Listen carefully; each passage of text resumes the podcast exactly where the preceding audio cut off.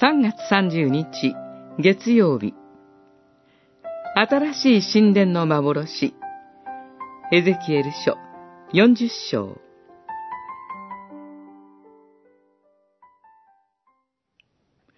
その人は、私に向かって言った。人の子よ、自分の目で見、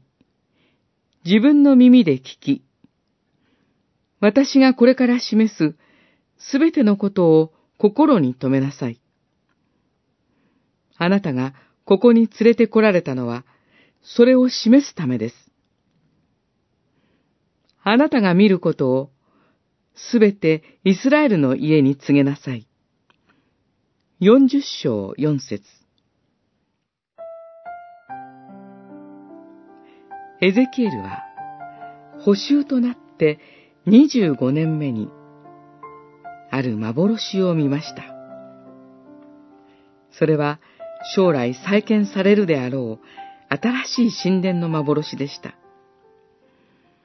ここに描写される神殿の構造や祭祀の使い方があまりにも詳しすぎるために、現代人の私たちにとっては少々退屈に感じられるかもしれません。しかし、もともと祭司であったエゼキエルにとっては、どんなに詳しく述べても、詳しすぎることがないほどに関心ある事柄だったのでしょう。ただし、この神殿は、後に再建された神殿に比べると、それをはるかに超えた作りになっています。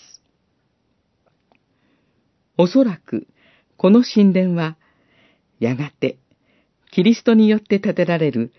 キリストの体なる教会を、予言的、かつ象徴的に指し示した幻だったのでしょう。私たちは、今その群れに属し、その恵みを味わっています。主なる神が自分の目で見、自分の耳で聞き、私がこれから示すすべてのことを心に留めなさい。と、エゼキエルに語りかけ、それをエゼキエルが感動を持って受け止め、詳しく述べたように、私たちもその恵みを一つも漏らすことなく、しっかりと心に留めたいと思います。